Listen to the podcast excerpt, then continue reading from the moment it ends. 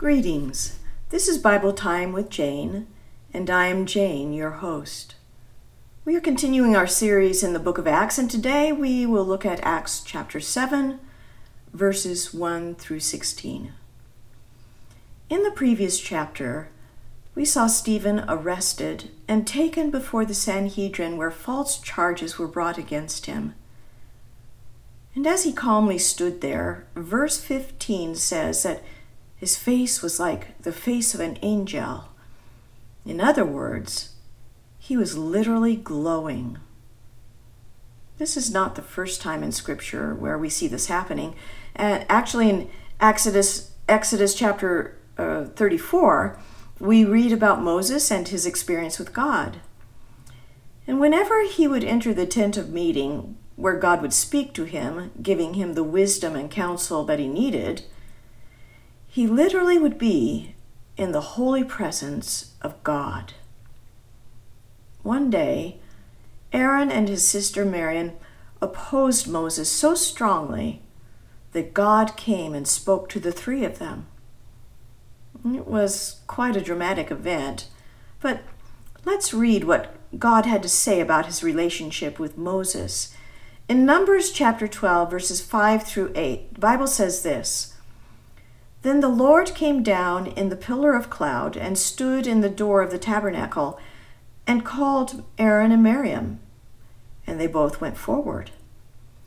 Then he said, Hear now my words.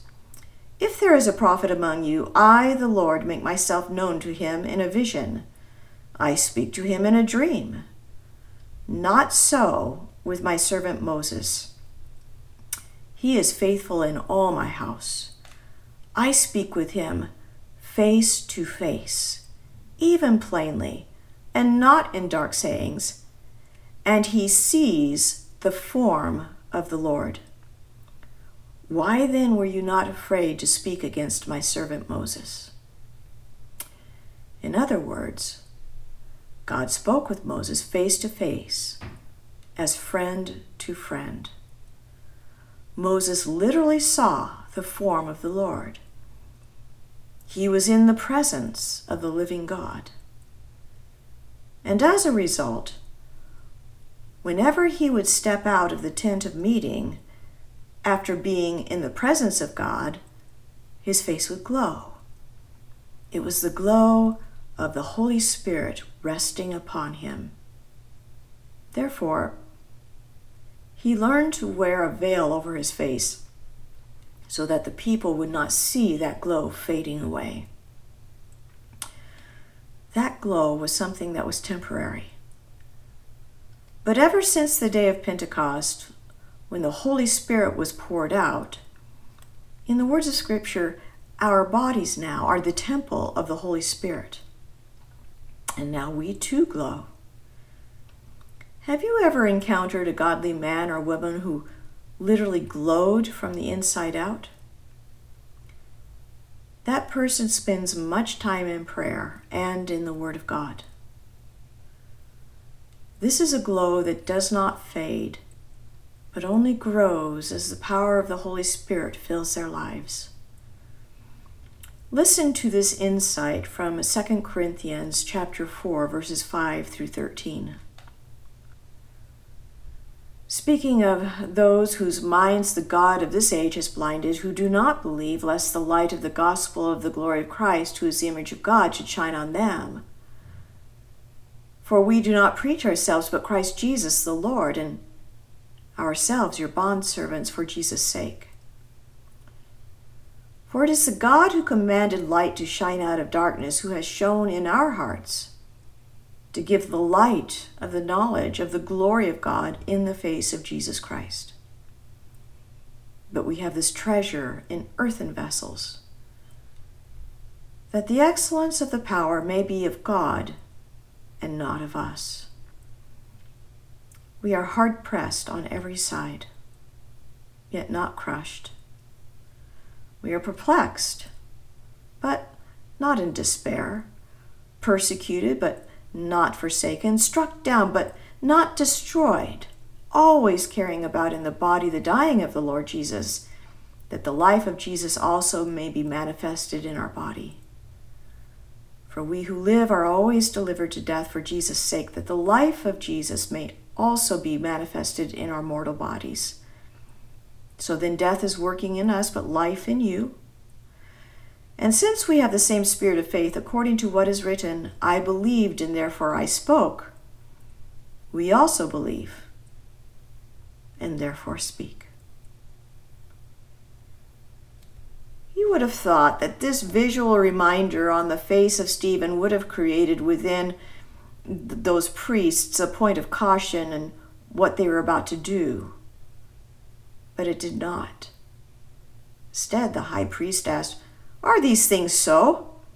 Now remember, the high priest was referencing the charges that Stephen was speaking blasphemous words against Moses and God and, against the temple and against the law. This question proved Stephen or provided Stephen the opportunity to testify to them once again the gospel truth about Jesus Christ.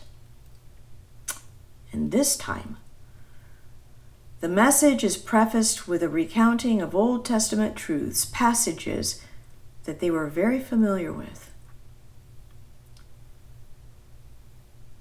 Stephen's response is very long, and so I'm choosing to break down this chapter into three lessons.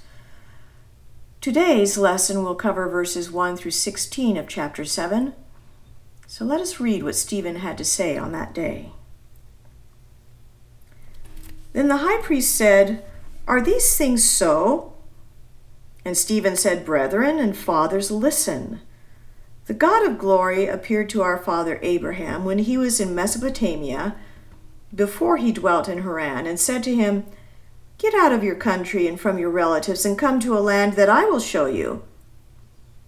Then he came out of the land of the Chaldeans and dwelt in Haran, and, and from there, when his father was dead, God moved him to this land in which you now dwell. And God gave him no inheritance in it, not even enough to set his foot on.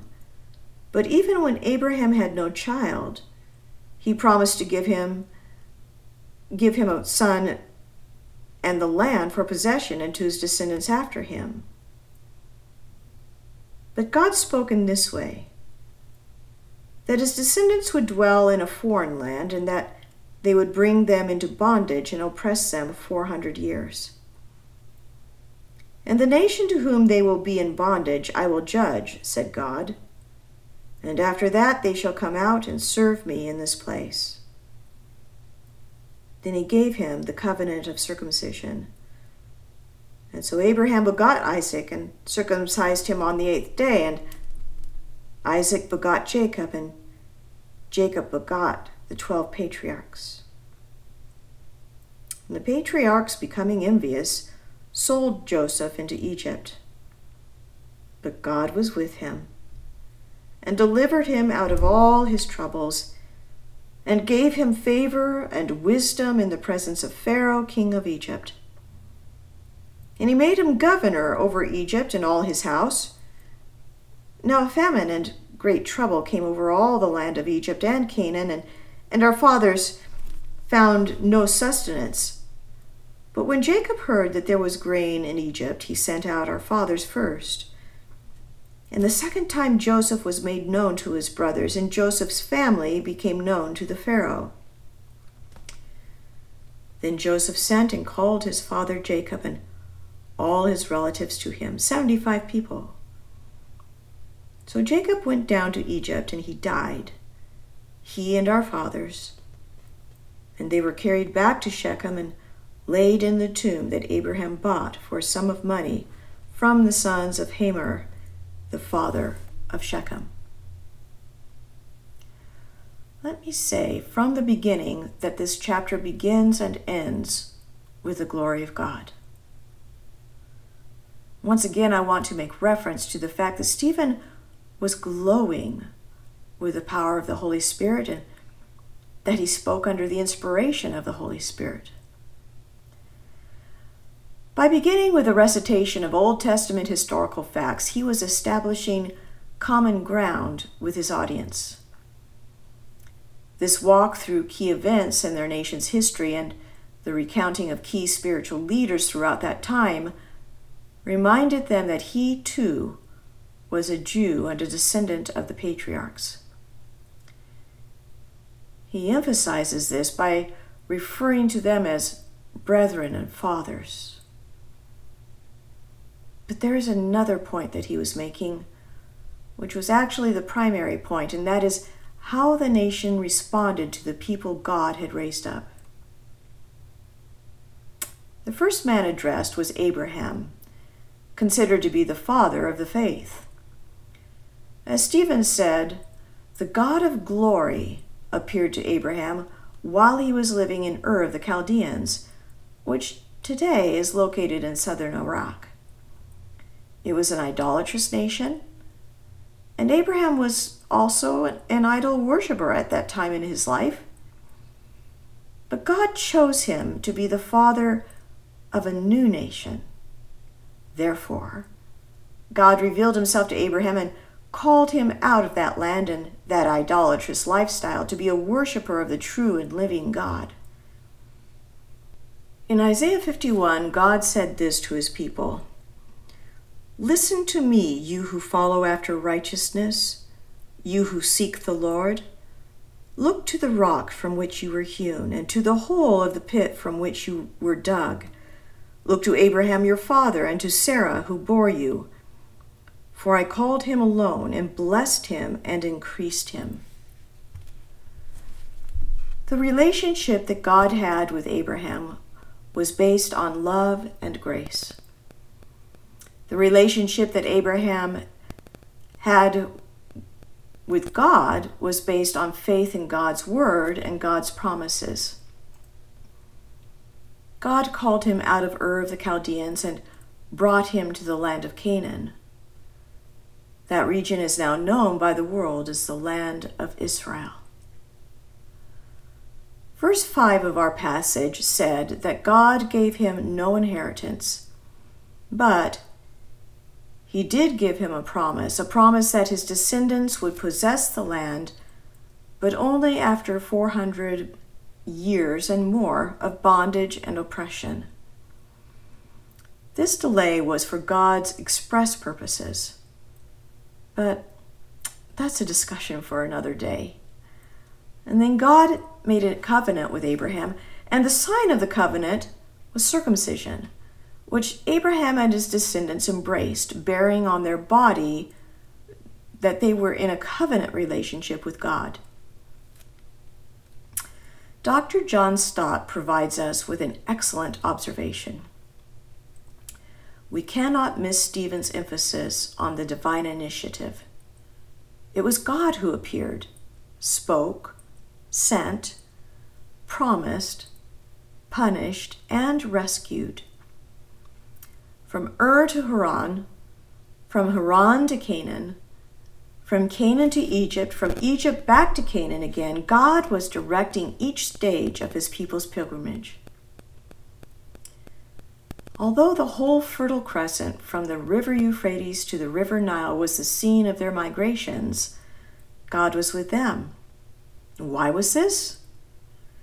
It was because he gave Abraham the covenant of circumcision.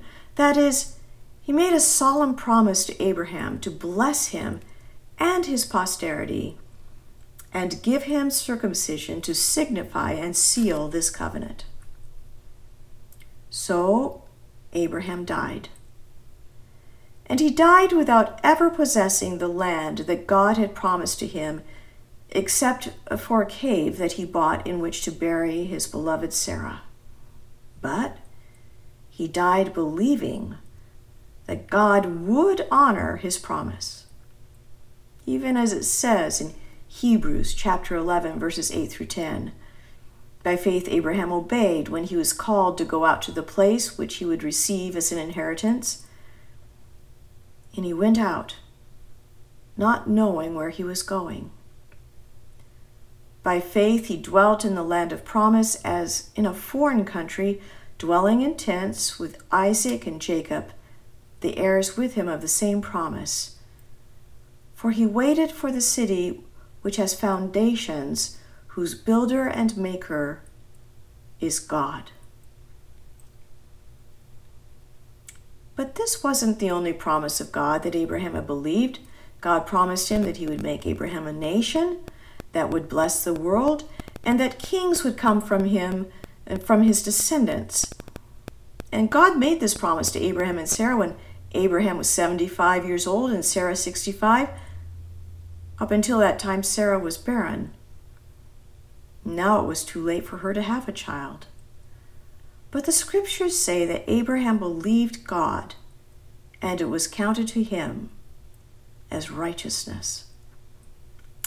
Twenty five years would pass before the child of the promise would be born, and his name was Isaac. God kept his promise. Isaac would have two sons, Esau and Jacob. And Jacob in turn would have twelve sons, the twelve tribes of Israel, the patriarchs. From the tribe of Judah, kings would be born, and from those kings, Jesus would be born. And he is the King of kings and Lord of lords, and the ultimate fulfillment of the promise that God made to Abraham. One day, soon, I hope, Jesus will come back and establish his kingdom on earth, when he will reign for a thousand years out of Jerusalem. It will be then that the fullness of all the promises that God made to Abraham will be fulfilled. In his argument, Stephen is pointing out from the beginning that God had been active in directing his eternal plan throughout the generations. As someone once said, Abraham had to believe the unfulfilled promises of God. He had to look ahead in faith to what God was doing, not to what seemed best or most logical. God made a covenant with Abraham generations before the law was given to Moses on Mount Sinai. More generations would follow before the first temple was built by Solomon and in fact that the temple they were worshiping in in Stephen's day was rebuilt by Herod. As the Jews had pointed out to Jesus, it took Herod 46 years to rebuild that temple. The question posed to Stephen at the onset was focused on Moses, the law, and the temple.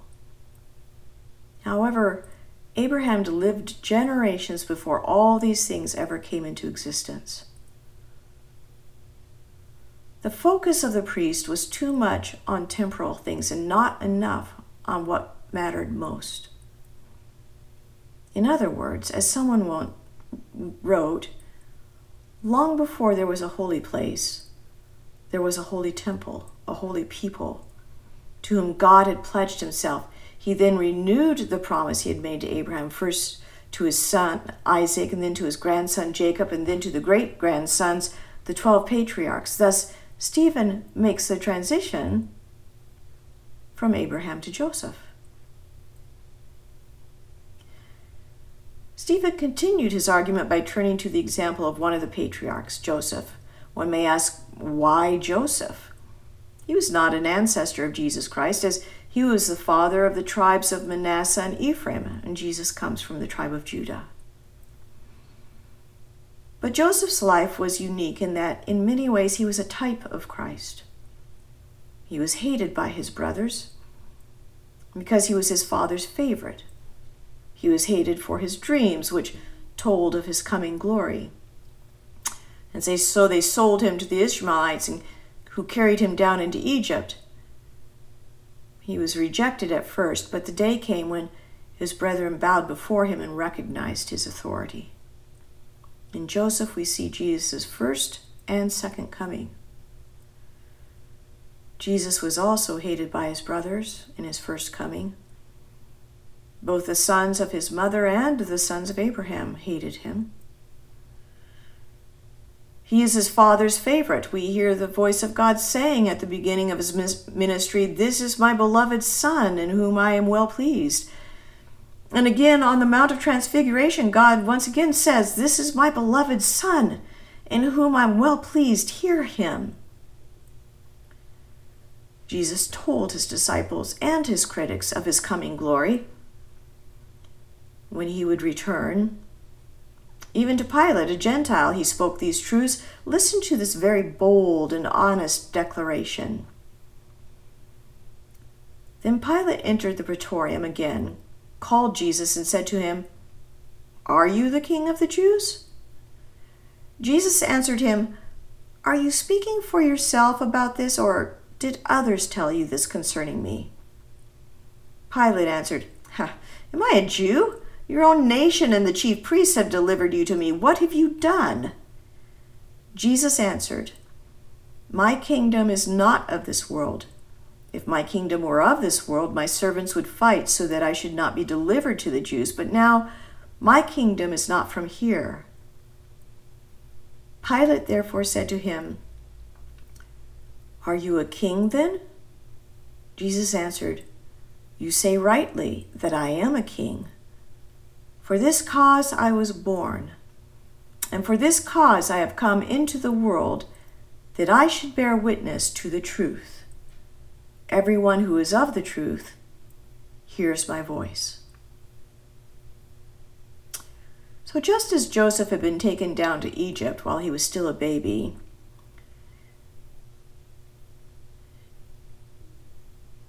while he was still a baby, Jesus Jesus and his family traveled to Egypt in order to escape Herod's wicked scheme of killing the king of the Jews, thus maintaining his own seat of power. At that time, Herod issued the command to kill all of the children aged two and two and under in the region where Jesus was known to live. You know, in Scripture, Egypt is often used as a metaphor for sin. For example, I was lost in the Egypt of my sin, suffering under the bondage of sin and death. But I have been redeemed, purchased by the blood of Jesus Christ. I have been released from my bondage to sin and death, delivered out of the Egypt of my sin, sinful life, and I have been brought into the kingdom of God, the kingdom of, of life, the kingdom of his righteousness. So, once again, let me ask this question why Joseph? Because at first Joseph was rejected by his brethren, but then later, after his exaltation, he became number two in the land. He was reunited with his brethren, and they believed all that he had told them so many years ago. So they yielded to his authority and they were reconciled back to their brother. There is coming a day when Jesus will return to earth and rule, sitting on the throne of David in Jerusalem. It has been written that it is then that the Jewish nation will believe that Jesus, the one they had crucified, is the promised Messiah, the Holy One of God, Redeemer, Savior, and their King. This is confirmed in Zechariah chapter 12, verse 10, where we read, And I will pour on the house of David and on the inhabitants of Jerusalem the spirit of grace and supplication. And then they will look upon me, whom they pierced. Yes, they will mourn for him as one mourns for his only son, and grieve for him as one grieves for a firstborn.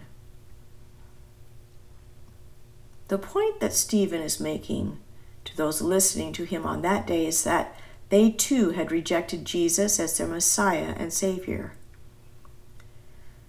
But just like with Joseph, there will come a day when they will believe that Jesus is everything he said he is. You know, it is not just the Jews who will see Jesus at his return.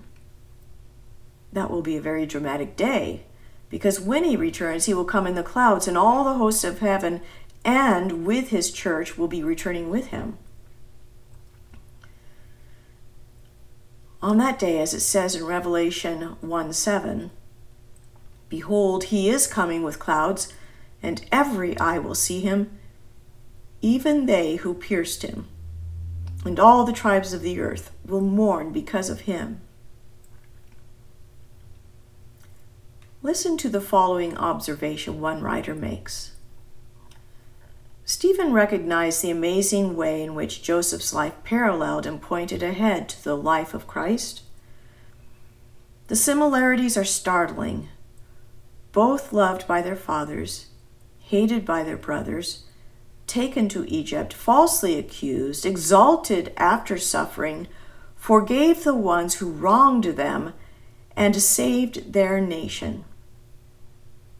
Because God wants to, us to know Him, He has left evidence of His existence, activity, and plan throughout the universe in our lives. Are we like the religious leaders who listened to Stephen? Are we so caught up in our prideful presumptions that we are missing the divine clues all around us? We must open our eyes and see God's divine plan at work in history. So let me ask you this What do you believe? Do you believe that Jesus is God the Son, the Savior of the world? Do you believe that Jesus came to earth out of heaven and lived among men, died on the cross for our sins, and rose from the dead for our justification, just as the scripture says? Do you believe that Jesus ascended to heaven and now sits at the right hand of God, ever interceding for us? Do you believe that Jesus will one day come back again as King of Kings and Lord of Lords? to rule over the nations of the earth out of Jerusalem, just as he promised he would? Do you believe that Jesus loves you just as you are right now? That he does not ask you to fix your life before you come to him? He died for you just as you are. The Bible says in Romans 5 for when we were still without strength, in due time Christ died for the ungodly. For scarcely for a righteous man will one die, yet perhaps for a good man someone would even dare to die. But God demonstrates his own love toward us in that while we were still sinners, Christ died for us. Much more than having now been justified by his blood, we shall be saved from wrath through him. For if when we were enemies we were reconciled to God through the death of his Son, much more having been reconciled, we shall be saved by his life. And not only that, but we also rejoice in God through our Lord Jesus Christ, through whom we have now received the reconciliation.